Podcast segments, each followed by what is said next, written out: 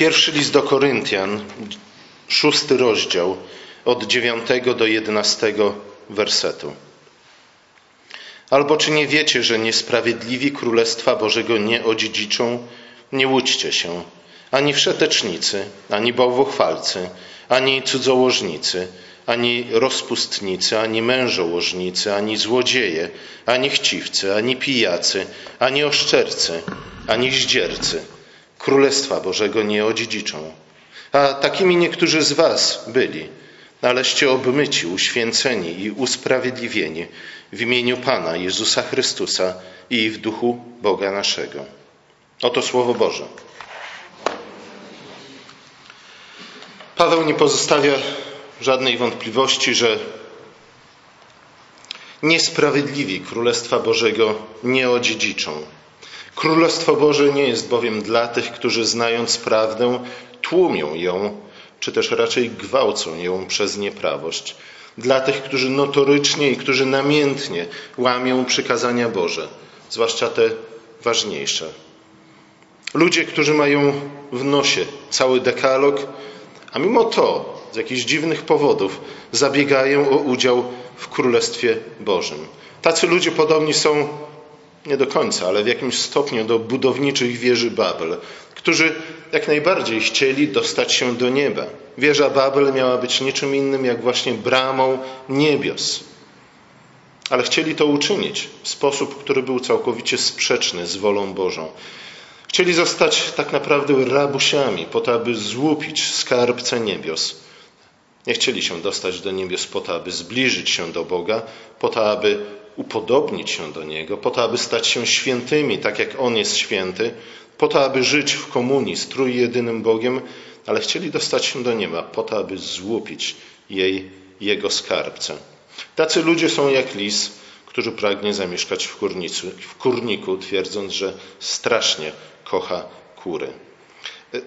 Jedno do drugiego kompletnie nie pasuje i o tym mówi apostoł Paweł.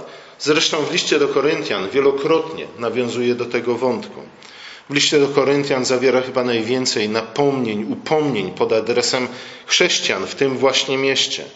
I to w różnych bardzo dziedzinach. Odnosi się do wielu różnych grzechów, w których ci ludzie niestety wciąż żyją albo przynajmniej próbują do nich powrócić.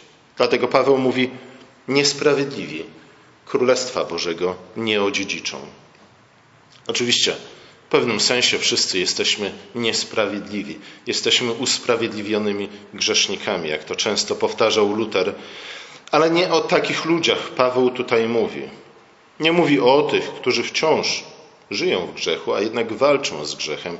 Nie mówi o tych, którzy wciąż łamią przykazania Boże, a jednak wiedzą, że jest to złe i chcą się oczyścić ze swojego grzechu. Nie o taką kategorię ludzi chodzi apostołowi. Paweł pisze raczej o ludziach, którzy w gruncie rzeczy nie widzą szczególnego problemu w notorycznym, w ustawicznym łamaniu przykazań Bożych, którzy cierpliwość i wyrozumiałość Bożą biorą za przyzwolenie do grzechu. To znów nie jakiegoś tam grzechu, e, ale deptania podstawowych zasad wiary i etyki chrześcijańskiej. Paweł wymienia tutaj niektóre z tych grzechów, o których mówi, czy też który ma na myśli. Ciekawe jest to, że rozpoczyna od grzechów, które moglibyśmy określić grzechami natury seksualnej. Odnosi się więc w gruncie rzeczy do siódmego przykazania. Jest to niestety ten obszar, w którym współczesny świat i niestety również chrześcijanie dopuszczają się bardzo wielu uchybień z drugiej strony, często właśnie ta sfera życia traktowana jest jako sfera całkowicie, kompletnie prywatna, do której nikt absolutnie nie powinien się mieszać. Ale apostoł jest najwyraźniej tutaj innego zdania i to nie chodzi o to, aby o to przysłowiowe wchodzenie komuś do łóżek, ale raczej apostoł zwraca uwagę na to, że grzechy także w tej sferze, w tej dziedzinie niestety dotyczą wspólnoty, społeczności, jakiejś szerszej grupy ludzi a nie tylko tych, którzy bezpośrednio są w nie zaangażowane. Księga kapłańska, i wydaje mi się, że Paweł właśnie do niej nawiązuje, niejednokrotnie w tym krótkim fragmencie, wymienia właśnie grzechy natury seksualnej zaraz obok bałwochwalstwa, a więc oddawania czci fałszywym bogom, albo oddawania czci prawdziwemu Bogu, ale w sposób, który Bogu kompletnie się nie podoba, a także morderstwa, a więc pogardy dla ludzkiego życia. Grzechy na tle seksualnym, bałwochwalstwo i morderstwo, pogarda dla życia, to według Księgi Kapłańskiej są trzy główne zagrożenia dla życia we wspólnocie z Bogiem. Wyuzdanie, bałwochwalstwo, brak szacunku dla życia były, nomen omen, grzechami Kananejczyków, przed którymi Bóg przestrzegał Izraela. Mówi, nie postępujcie jak Kananejczycy, nie oddawajcie się właśnie tym trzem rodzajom grzechów, ponieważ ze względu na nie wypędziłem, czy też wypędzę Kananejczyków przed wami. Niestety Bóg wzywał do tego Izrael kompletnie nadaremnie. Ta przestroga przed grzechami natury, zwłaszcza seksualnej, pojawia się zaraz po słowach z ósmego wersetu, gdzie czytamy: To wy dopuszczacie się niesprawiedliwości i wyrządzacie szkodę, i to braciom. W tych słowach Paweł jeszcze raz podkreśla dwie rzeczy. Z jednej strony stwierdza, iż niestety chrześcijanie w Koryncie wciąż mieli problemy z tymi, z tego rodzaju grzechami, ale z drugiej strony mówi: wyrządzacie szkodę i to braciom. A zatem nawet to, co nam się wydaje być prywatnym bardzo grzechem, dotyka ludzi, którzy są wokół nas. Nie są więc tak do końca grzechami prywatnymi. Niszczą życie nie tylko grzesznika, ale także ludzi wokół nich. Wpływają na wspólnotę, wpływają na społeczeństwo, wpływają na rodzinę, wpływają na tych, którzy są obok nas. Przestroga jaką Paweł kieruje do Koryntian, jest jak najbardziej realna, nie tylko teoretyczna. Niestety są wypaczone wersje tego, co się nazywa teologią reformowaną, czy też kalwińską, według której człowiek raz zbawiony, na zawsze będzie zbawiony, choćby tarzał się jak ta przysłowiowa świnia w błocie. Nie. Paweł tu, a także inni autorzy Nowego Testamentu na wielu innych miejscach zawierają bardzo realne przestrogi pod adresem tych, którzy zostali obmyci i uświęceni, a jednak którzy powrócili do swoich wymiocin. Ten, kto z uporem kroczy drogą nieprawości, która prowadzi na sąd, na pewno dotrze tam, dokąd tak zawzięcie, zawzięcie zmierza.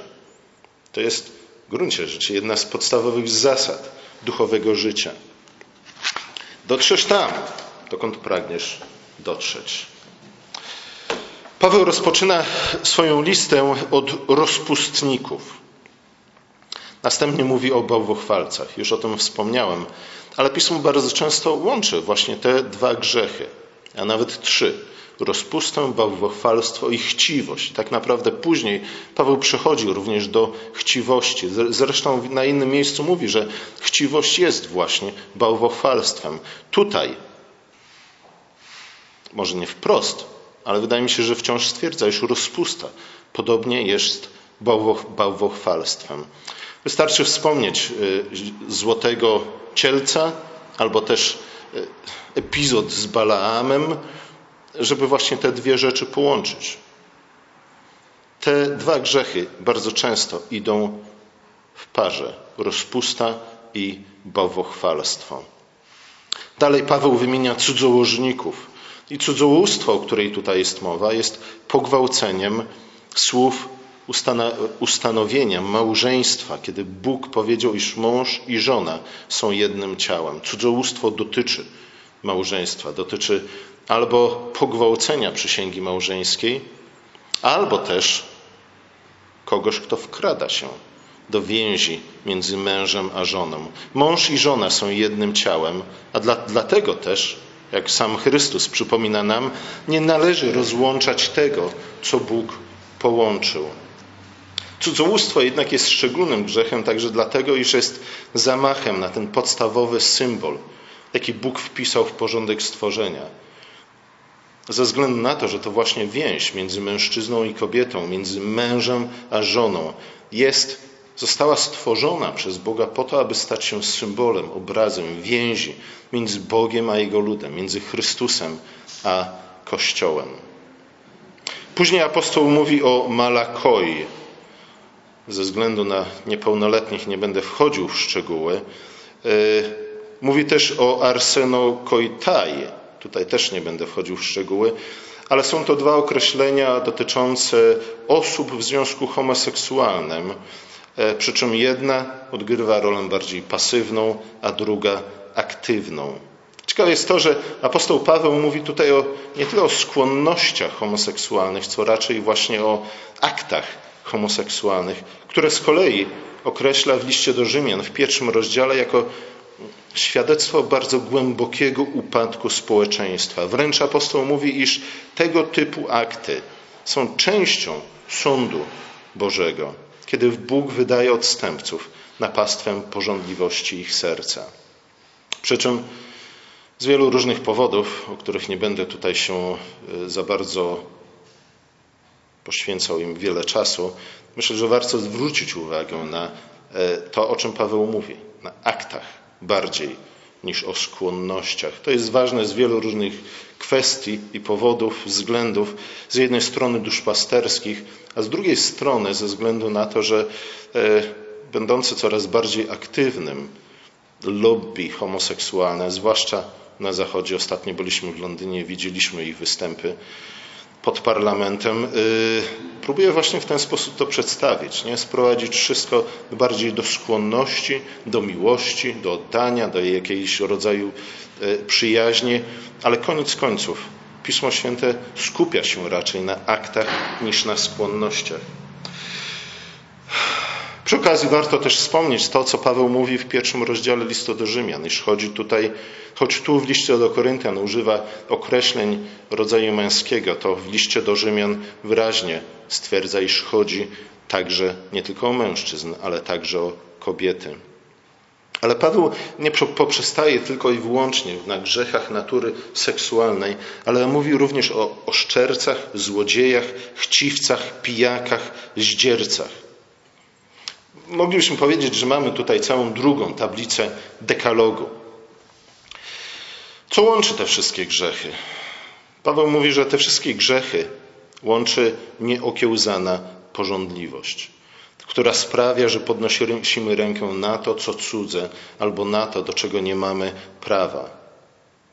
Która sprawia, że nasza chęć, nasza, nasze pragnienia, czasami nawet jak najbardziej słuszne i usprawiedliwione, biorą górę, czy to nad miłością Boga, czy to nad miłością bliźniego. Ze względu na to, że jak możemy mówić o tym, że kochamy tego, którego rabujemy? Jak możemy mówić o tym, że kochamy tego, którego małżeństwo rozbijamy? Jak możemy mówić, że kochamy nasze dzieci, kiedy nie chcemy na nie łożyć i nie chcemy ich wychowywać? O takich ludziach ogólnie rzecz biorąc, i to właśnie w liście do Koryntian, Paweł mówi, że ich Bogiem jest brzuch. Co to znaczy? Kiedy mój pies się urodził, jego Bogiem też był brzuch. W tej chwili e, chyba ja jestem jego Bogiem, przynajmniej taką mam nadzieję, ze względu na to, że od czasu do czasu mnie słucha i niekoniecznie jak jest głodny, a głodny jest stale. Nie otwiera sobie lodówki i nie wyjada z niej wszystko, co jest. Ale ludzie, o których tutaj Pan, y, Paweł mówi, że ich Bogiem jest brzuch, są jak taki niewytresowany pies. Poczuje głód i co robi? Natychmiast, w jakikolwiek sposób, nie licząc się z niczym i z nikim, musi go natychmiast zaspokoić. Natychmiast jest ważnym słowem i w jakikolwiek sposób. No I zobaczcie, że w gruncie rzeczy ludzie, którzy dopuszczają się tych grzechów, o, której, o których Paweł mówi, cudzołożnicy, rozpustnicy, oszczercy, złodzieje, chciwcy, pijacy, zdziercy, dokładnie w ten sposób postępują. Słuchajcie, oni pragną dobrych rzeczy. Od tego się wszystko zaczyna, od pragnień, które Pan Bóg sam włożył w nasze serca. Nie ma nic złego w tym, jeśli młody chłopak chce związać się z młodą dziewczyną. Oczywiście, nie? Tu pojawia się problem ze względu na to, że ten związek jednak powinien mm, dokonać się, czy też zaistnieć we właściwy sposób. Nie ma nic złego w tym, że odczuwamy głód. Problem pojawia się kiedy próbujemy zaspokoić ten głód w niewłaściwy sposób. Nie ma nic złego w tym, że pragniemy, nie wiem, nowego telefonu. Problem pojawia się, kiedy co robimy? Idziemy do sklepu i bierzemy go, nie płacąc za nie. Nie? Więc najczęściej te chęci, te pragnienia, które są w nas, które prowadzą nas do grzechu, same w sobie są dobre. Problem pojawia się w tym, w jaki sposób my je próbujemy zaspokoić. Natychmiast i w jakikolwiek sposób, nie licząc się z konsekwencjami tak naprawdę, czy też z długoterminowymi konsekwencjami. Ludzie tacy wykazują się skrajnym brakiem cierpliwości. Dokładnie tak, jak Adam w ogrodzie. Są jak pasikonik z bajki La Fontena, który twierdził, że zima jest wymysłem złych ludzi. Ludzie tacy nie tylko nie zważają na przykazanie Boże, ale też nie rozumieją czegoś bardzo istotnego i ważnego, bez czego tak naprawdę nikt, ani w osobistym życiu, ani też żadna wspólnota nie dojdzie do dojrzałości, do rozwoju, do prawdziwego bogactwa i dobrobytu. A mianowicie, że niecierpliwość i natychmiastowa konsumpcja dóbr albo natychmiastowe zaspokajanie pragnień pozbawia nas tego, co możemy zdobyć tylko i wyłącznie na drodze siania i cierpliwego czekania na plon. Wielu rzeczy, tych najlepszych, tych najcenniejszych, nie jesteśmy w stanie znaleźć w naturze. Możemy znaleźć portfel w cudzej kieszeni, ale to znów nie tylko, że to jest pogwałcenie miłości bliźniego, nie tylko, że to jest pogwałcenie miłości Boga, nie tylko, że to jest złodziejstwo i bałwochwalstwo, ale z drugiej strony człowiek, który w ten sposób żyje, nigdy nie nauczy się tego, że na najlepsze rzeczy trzeba czekać. Do najlepszych rzeczy dochodzi się y, powoli, krok za krokiem, a nie już i teraz. Ten, kto nie nauczy swoich dzieci cierpliwości, ten zniszczy im życie na zawsze. Ten, kto sam się nie nauczy cierpliwości, ten zniszczy własne życie na zawsze, a także życie innych ludzi. Następnie Paweł w wersecie dziesiątym powtarza przestrogę z wersetu dziewiątego, gdzie stwierdza, że rozpasanie, frywolność może pozbawić nas udziału w Królestwie Bożym. Wraca do tego tematu wielokrotnie w pierwszym liście do Koryntian, ale chyba głównie w dziesiątym rozdziale. W dziesiątym rozdziale, który jest bardzo ważny, w którym zawiera tam nie tylko przestrogę, ale także podaje przykład z historii ludu Bożego. Wspomina nam o, tam o tym, że przecież wszyscy, wszyscy, którzy wyszli z Egiptu, zostali ochrzczeni w Mojżesza. Tak jak my wszyscy zostaliśmy ochrzczeni w jedno ciało. Mówi tam, że wszyscy, którzy wyszli z Egiptu, karmili się duchowym pokarmem i pili duchowy napój, którym był sam Chrystus. Tak jak my karmimy się i pijemy duchowy pokarm, kiedy przystępujemy do stołu pańskiego. Ale mówi, a jednak, jak wielu z nich nie weszło do ziemi obiecanej. Dlaczego? Dlaczego zginęli na pustyni i nie dotarli do Kanaanu? Ponieważ pożądali złych rzeczy. To jest 1 Koryntian 10:6. Ten fragment można też przetłumaczyć w inny sposób, iż ponieważ źle pożądali. E, czy tak, czy tak, na jedno wychodzi. Pożądanie, które ma swój początek w pragnieniach, w chęciach, nad którymi przestajemy w którymś momencie panować, które chcemy zbyt szybko zaspokoić, stają się pożądaniem, stają się złym pragnieniem, złym pożądaniem.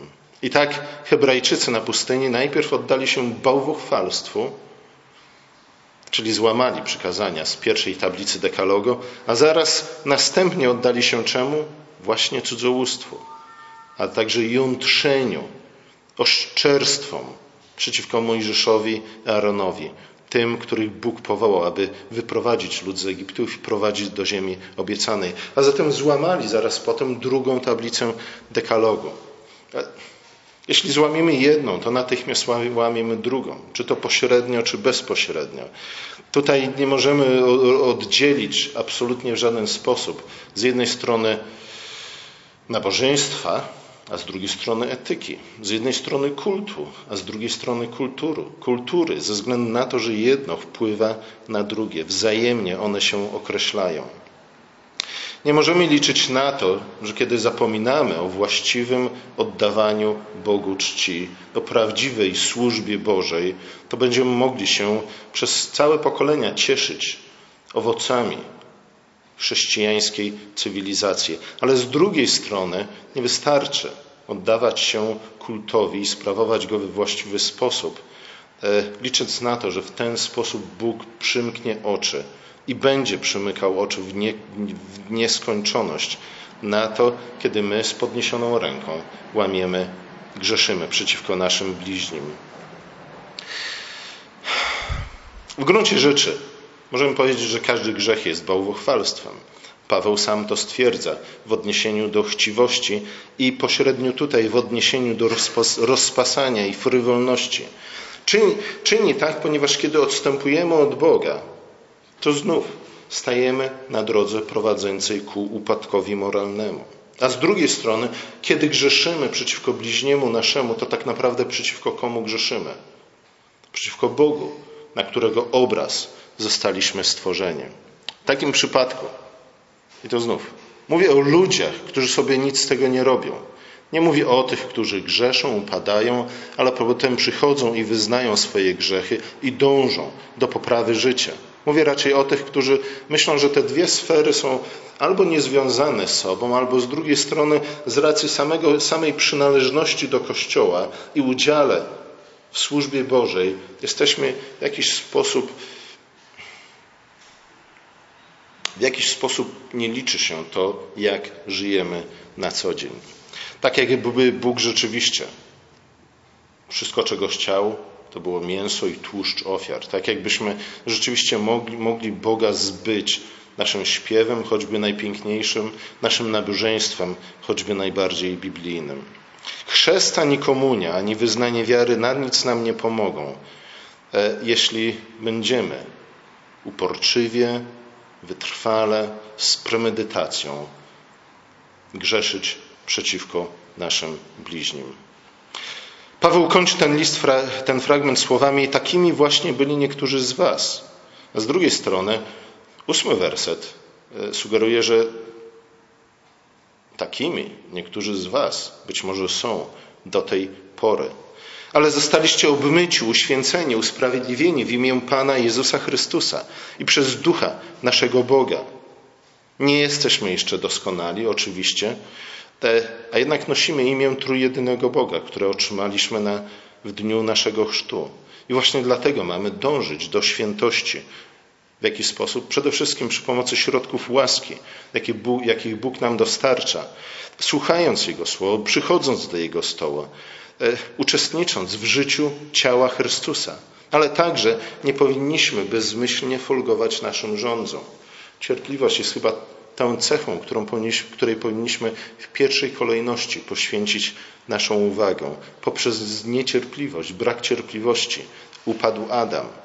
I wygląda na to, że głównie ze względu na znie, nie, zniecierpliwienie, także my upadamy. Kto z jednej strony wyznaje wiarę w Chrystusa, a z drugiej strony nie widzi problemu w grzechu, ten nie pasuje ani do królestwa, ani do kościoła. W takim przypadku przynależność do Kościoła w gruncie rzeczy szkodzi takiej osobie, ze względu na to, że daje mu jakieś fałszywe i złudne poczucie bezpieczeństwa, przez co odwodzi taką osobę od prawdziwego nawrócenia. Nie wiem, czy zwróciliście uwagę na inne fragmenty, które dzisiaj były czytane przed kazaniem, ale wszystkie one skupiają się na jednej rzeczy, na tym, że będąc obmyci, uświęceni i usprawiedliwieni, Jesteśmy miastem na górze. Jesteśmy świecą, światłością. Jesteśmy solą. Tym wszystkim jesteśmy w Chrystusie i tym mamy być. Mamy nieść i dawać świadectwo światu, ale mamy też wypierać poprzez sól, poprzez światłość, poprzez nawet nasze sprawiedliwe uczynki zło z tego świata. Jeśli jednak sól zwietrzeje, to na cóż się przyda? Tylko aby była precz wyrzucona. Naszym powołaniem jest to, abyśmy nieśli świadectwo o prawdzie światu. Oczywiście w pierwszej kolejności musimy usłyszeć i przyjąć to świadectwo i dlatego gromadzimy się tutaj każdej niedzieli. Ale z drugiej strony to, tą światłość, tę wodę żywą, tę sól mamy zatrzymać nie tylko dla siebie, ale nieść światło. Z tego właśnie powodu czymś niepojętym jest to, żeby ludzie, którzy chcą nadal żyć w grzechu i myślą, że grzech i niecierpliwość, kradzież, rozpusta jest tą najkrótszą i najlepszą drogą na zaspokojenie ich pragnień i ich chęci, i na które Bóg przymyka całkowicie oka, oko, jest rzeczą nie do pomyślenia, dlaczego tacy ludzie tak naprawdę chcą nosić imię Chrystusa. Bóg może nas zmienić na lepsze i czyni to, ale czyni to pod warunkiem, że szczerze wyznajemy nasze grzechy. Nie? Żebyśmy przypadkiem nie popadli w drugi błąd, nie udawali, że jesteśmy naprawdę ludźmi już od początku do końca świętymi. Żebyśmy stawali się, y, udawali ludzi, którym nigdy noga się nie pomsknie, którzy, z których ust nigdy nie padnie żadne złe słowo. Nie. To jest oczywiście grzech i błąd, y, który rodzi kto wie, może jeszcze większe i gorsze konsekwencje niż grzechy, o których tutaj mówimy, ze względu na to, że on jest skierowany bezpośrednio przeciwko Bogu, na Boga. Ale z drugiej strony nie powinniśmy myśleć też o tym, że Bóg przymyka oczy na nasze grzechy. Nie. Powinniśmy wyjść na światłość, powinniśmy wyznać nasze grzechy, a wyznać je nie tylko po to, aby Bóg nas, nas z nich oczyścił, aby Bóg nam je przebaczył, ale również po to, abyśmy wracając do naszego codziennego życia szli i nie grzeszyli już więcej. Najskuteczniejszym sposobem na upadek jest udawanie, że nasze grzechy niewiele znaczą. Wtedy na pewno będziemy brnąć w nie coraz dalej i coraz głębiej. Dlatego początkiem mądrości, jak mówi Pismo Święte, jest bojaźń Bożą. A początkiem bojaźni Bożej jest właśnie przychodzenie do Boga, aby to On osądził nas w świetle swojego słowa, w nadziei, że nie tylko nas oczyści, nie tylko nam przebaczy, nie tylko zostaniemy pojednani z Bogiem, ale w nadziei również takiej, że zostaniemy rzeczywiście oczyszczeni także z naszego grzesznego postępowania. Amen.